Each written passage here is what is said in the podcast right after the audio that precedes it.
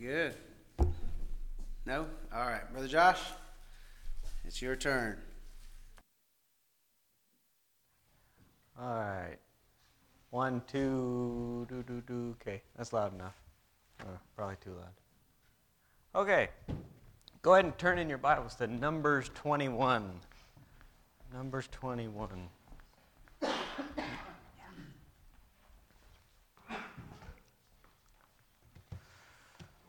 All right.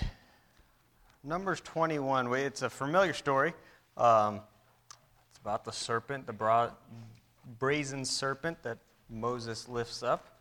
And I want to look at kind of why, I guess that the lesson is called Look and Live. Numbers 20, we'll just read Numbers 21, 1 through 9. And when King Arad, the Canaanite, which dwelt in the south, heard tell that Israel came by the ways of the spies. Then he fought against Israel and took some of them prisoners. And Israel vowed a vow unto the Lord and said, If thou wilt indeed deliver these people into my hand, then I will utterly destroy their cities. And the Lord hearkened to the voices of Israel and delivered up the Canaanites, and they utterly destroyed them and their cities. And he called the name of the place Hormah. Need new glasses, I guess. Verse 4, And they journeyed from Mount Hor by the way of the Red Sea to compass the land of Edom, and the soul of the people was much discouraged because of the way. And the people spake against God and against Moses, Wherefore have ye brought us out of Egypt to die in the wilderness? For there is no bread, neither is there any water, and our soul loatheth this light bread. And the Lord sent fiery serpents among the people, and they bit the people, and much people of Israel died. Therefore the people came to Moses and said, We have sinned, for we have spoken against the Lord and against thee. Pray unto the Lord that he take away the serpents from us. And Moses prayed for the people. And the Lord said unto Moses, Make thee a fiery serpent, and set it upon a pole. And it shall come to pass that every one that is bitten, when he looketh upon it, shall live. And Moses made a serpent of brass, and put it upon a pole. And it came to pass that if a certain serpent had bitten any man, when he beheld the serpent of brass, he lived. Look and live. We see Israel. My eyes are not seeing my stuff. I'm going to start saying the words backwards here shortly. We see Israel's in the wilderness. They've crossed the Red Sea. In fact, Moses has already done one time hitting the rock and water coming out of the rock. But yet we're going to focus on verse 4 to 9 about what triggered the wrath of God, really. In Deuteronomy 8:15, it says, Who led thee through the great and terrible wilderness, wherein were fiery serpents and scorpions and drought, and there was no water, who brought thee forth water out of the rock of flint. So God had actually, these serpents weren't new to Israel. I mean, they were all around them. It says that there's scorpions, serpents, and yet God protected them, kept those serpents away. By whatever means, whether it's because there's millions of people walking and so that made them all scare away. But God kept his protection about them. But after verse 4, he pulls that protection back and lets all those fiery serpents into the camp. And what happened was discouragement led to murmuring, led to rebellion. And those two things, murmuring and rebellion, God cannot let go. So we're going to look at some things here in this story here. Let's pray. Dear Heavenly Father, Lord, I thank you so much for this evening to be in your house. Lord, I pray that you open our eyes to what your word has for us. Lord, I pray that you give these lessons that you've given us in your word to be able to be what we should be for you, Lord, and be able to be used by you. And Lord, not to hinder your work, Lord, Lord. We thank you again for all that you do. In your name I ask. Amen. Verse 4 says, and they journeyed from Mount Hor by the way of the Red Sea. So the fresh in their mind is, hey, we just crossed this on dry ground. We crossed this time back, but we crossed this. And they're walking right beside this entire Red Sea that they, at some point, either their grandfathers or their dads or even they, crossed on dry ground. And it almost seems that it's been a tough journey so far, but at the same time, they've kind of had it easy. I mean, oh no, we're not, we're gonna, what do we do? Hey, now we part the Red Sea and we walk through on dry ground. God led the steps, and one of the things is discouragement. It comes when you don't think rough times are ahead of you. It's easy to think that everything's great, and when everything's going well, you don't really, you don't see somebody that is discouraged. Discouragement is one of the devil's biggest tool that he uses, because it leads to so many different things, and it's almost like the tip of the iceberg, and it can easily stop somebody's testimony. It can easily stop somebody from having a revival fire start in them. It smolders that. In fact, Spurgeon described it this way: with heights of joy in serving my master, I am happily familiar, but into the depths of despair, such an inward sinking as I cannot describe.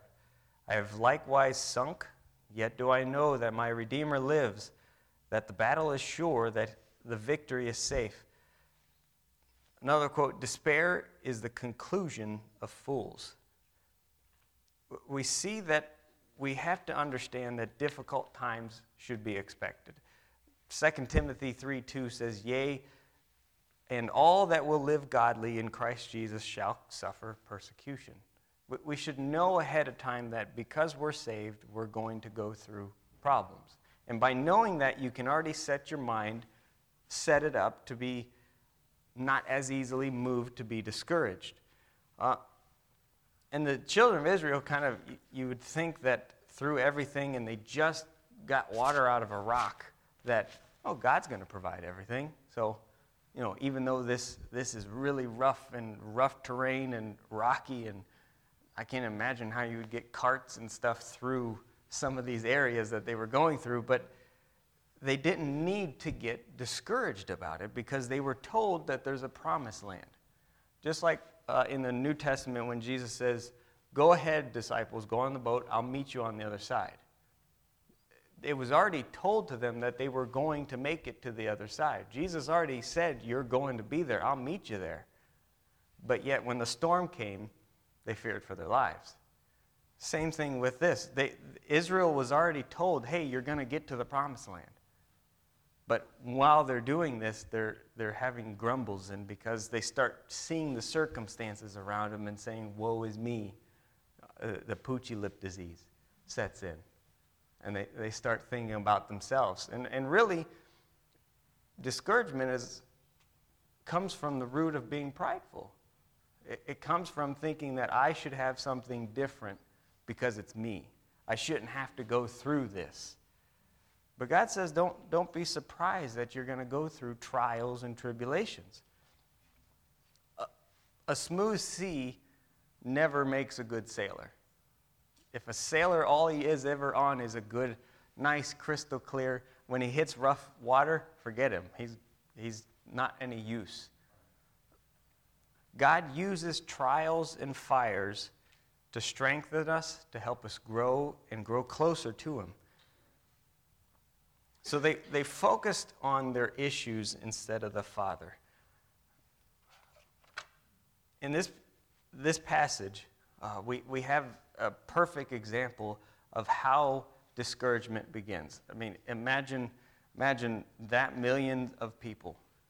If you easily get a headache from a lot of noise, you'd probably get a lot of headaches from that millions of people. All the cattle, all the animals, probably didn't smell the greatest. All the kids, so screaming and yelling and running around and everything, and you're stuck with all these people. I mean, it's the perfect setup saying, hey, if somebody's going to be starting to complain and have discouragement, it's here. The food. You don't get what you want. You had this in Egypt, but now you're only getting bread and manna. It's one of those things where they started to focus, like I said, on the circumstances instead of their Creator, instead of the Father that said, I was going to take care of you. Galatians 6:9 says, and let us not be weary in well-doing, for in due seasons we shall reap if we faint not. See, it's not just that if we focus on the bad that we get discouraged. The Bible specifically, you can focus on the good too much and have the same issue. Let us not be weary in well-doing. Meaning, while we're doing good, it can get tiring. You can look at your circumstances of, you know, we've knocked on thousands of doors and nobody's come. Knocking on the doors is a good thing. It's what we're commanded to do. But you can get weary in it. You can start saying, you do all this stuff and look what happens. Nothing. What's the point of doing it? And then you start going down that discouraging path. We got to keep our focus and our eyes on the right person. And it's not about us, it's about Him. If we keep looking at the circumstances, it'll push you further and further into discouragement, and it's a very quick, I say slippery slope, but discouragement happens very quickly. And not only does it happen to you quickly, but it spreads like wildfire. It's very easy to go, hey, did you see this? Look at what we're dealing with. And it's very quick to start getting this person discouraged with you and that person discouraged. And you can always tell somebody that's discouraged. Just like Pastor talked about when we were talking about fasting, the Bible says you don't make it look like your eyes are sunk and everything, and you're, oh man, he's definitely fasting. I mean, look at him. The same idea with being discouraged. Those people, you can pick them out. They look like, I mean, they might as well be in the corner with a dunce cap. I mean, they're in that mode. You know, on the cartoons, they always drew them with, like, they were blue, and they walked around like that. Well, it was easy to point them out, but we've got to not focus on our circumstances and instead focus on what matters and who matters. So it started from, man, look at all this. Why do I always have to deal with these kids running around? I don't even have kids. I don't even want kids, but I got 6 million other kids of all these other tribes running around, and I got to deal with them. It starts with that, and you think, well, okay, that's just a little steam, letting off a little bit of steam. But then it turned into rebellion. And we turn to verse 5, and the people spake against God and against Moses. Now it's not, hey, your kid keeps going into my wagon and throwing everything around. Now it's, I'm going to blame God, and I'm blaming Moses for what's going on. And unfortunately, when you're in discouragement and you start saying things, you usually don't say things that you really want to say. But it does say, out of the heart the mouth speaketh. And sadly, what you say, once you said it, you can't take it back.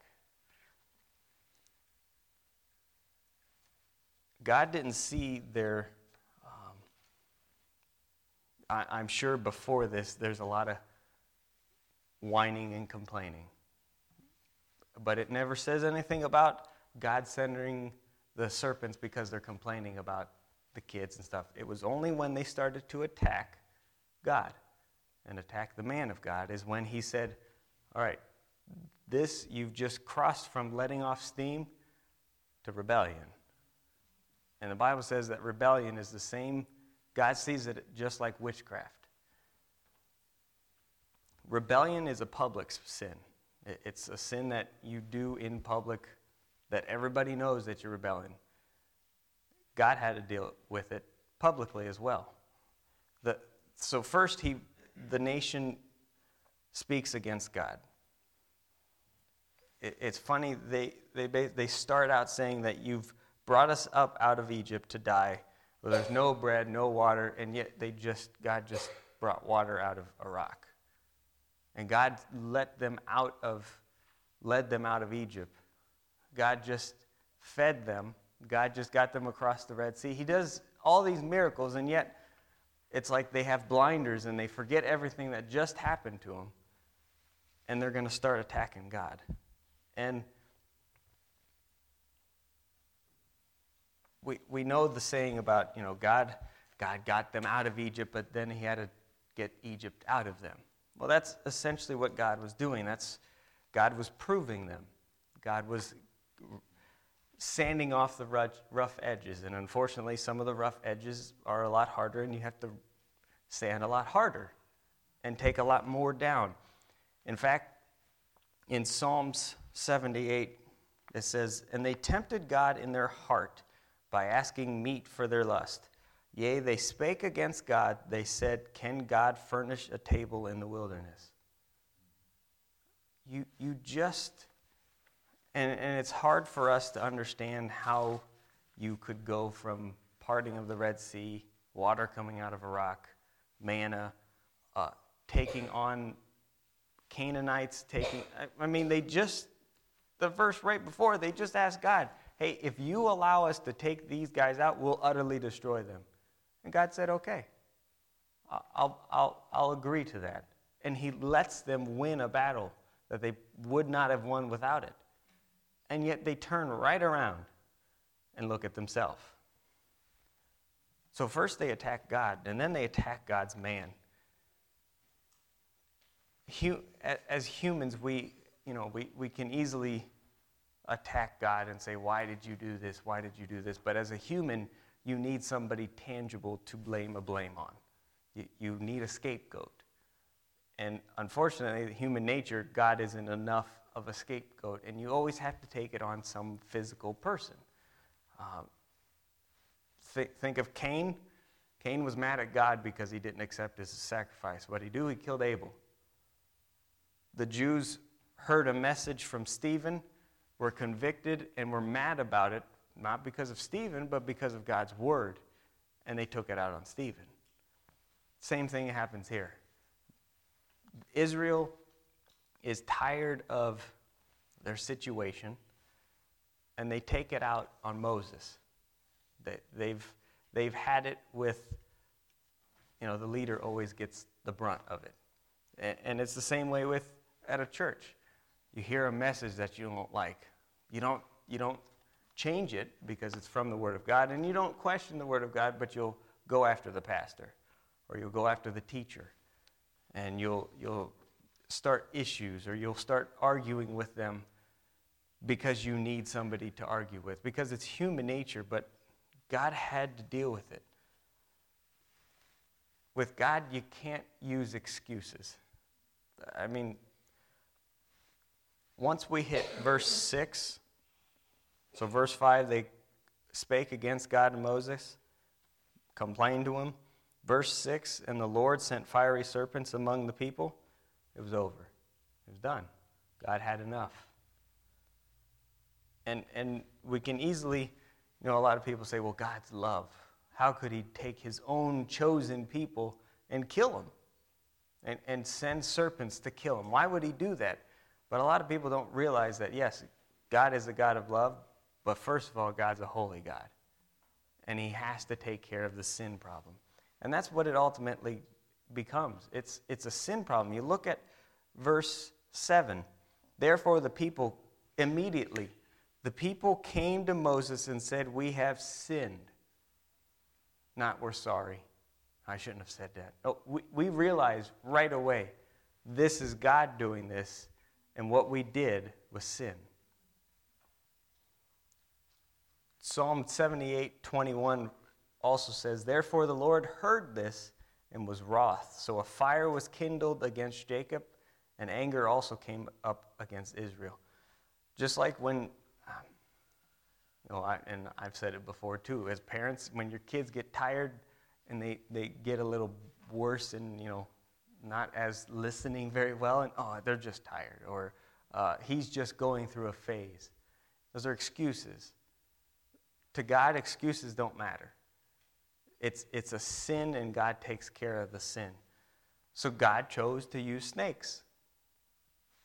I'm deathly afraid of snakes. I hate snakes. I could not imagine the idea of having snakes coming through your camp biting people. I just, no thanks. I'll make sure I'm not on the complaining side and make sure I'm on the side that doesn't have to worry about getting bit. But God chose snakes, and we see that the children of Israel, once they get the consequence, because there's always going to be a consequence with your actions, like I said, they realize that they sinned and come straight and say, hey, you've got to call, you got to talk to God. You've got to go to him on our behalf. And you notice verse 8, and the Lord said unto Moses, make thee a fiery serpent. You don't see verse 7 at the end, Moses prays for the people, and immediately God's there to forgive them. And that's what's amazing about God is that he's first to say, listen, you crossed the line. We're going to take care of this sin problem. But at the same time, once you repent, he's right there ready, just like the father with the prodigal son. He was there waiting for his son to come back. God's ready for you to come back as soon as you repent. But you have to realize that you need to repent.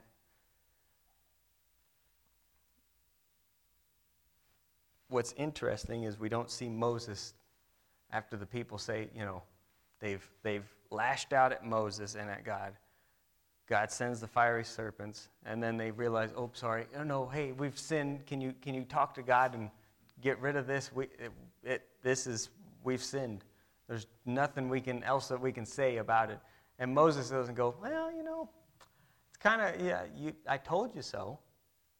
I mean, if anybody could have told them that, sorry, tough, you're going to have to deal with your consequences, it was Moses. Moses had to deal with complaining and grumbling and rebellion so much throughout the entire time of his leading. And yet it never talks about Moses doing any of that. Moses shaking his finger in somebody's face, bringing something up. He's always ready to be the servant leader that he was made to be. And God tells him, okay, all you got to do is make this serpent out of brass, put it on a pole, and lift it up, and anybody that looks on it will live. Well, okay, I don't know about you, but I don't really know how to make a serpent out of brass. I don't know if Moses really knew exactly how to make it, but I could take my time if I wanted to. But Moses doesn't. Again, Moses realizes their lives depend on this and does it quickly, with haste, which is a lot like soul winning. And we can see, we always hear a lot of messages about this passage paralleling soul winning, but it really does. With getting the gospel out, we have to do it with haste.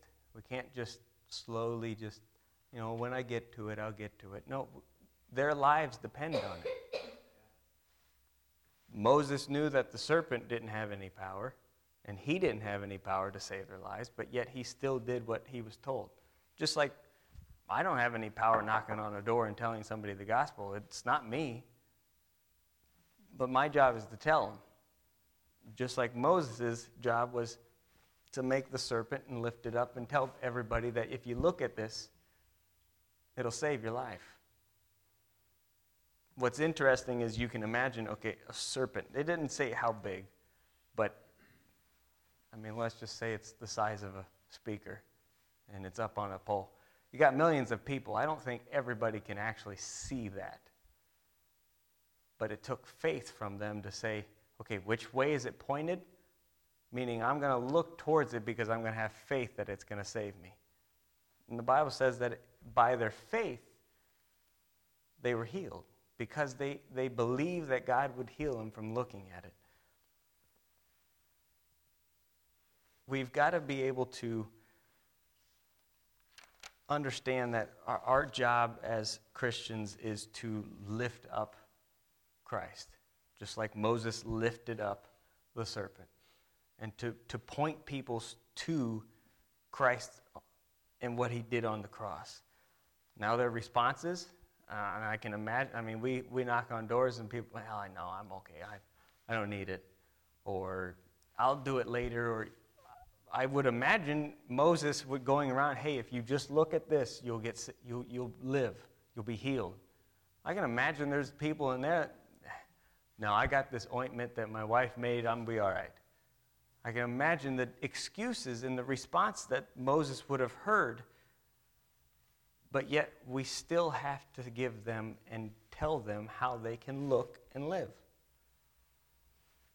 Moses couldn't control the response, but he had to deliver the message just like we do. God's looking for people to deliver his message just like he was in Moses.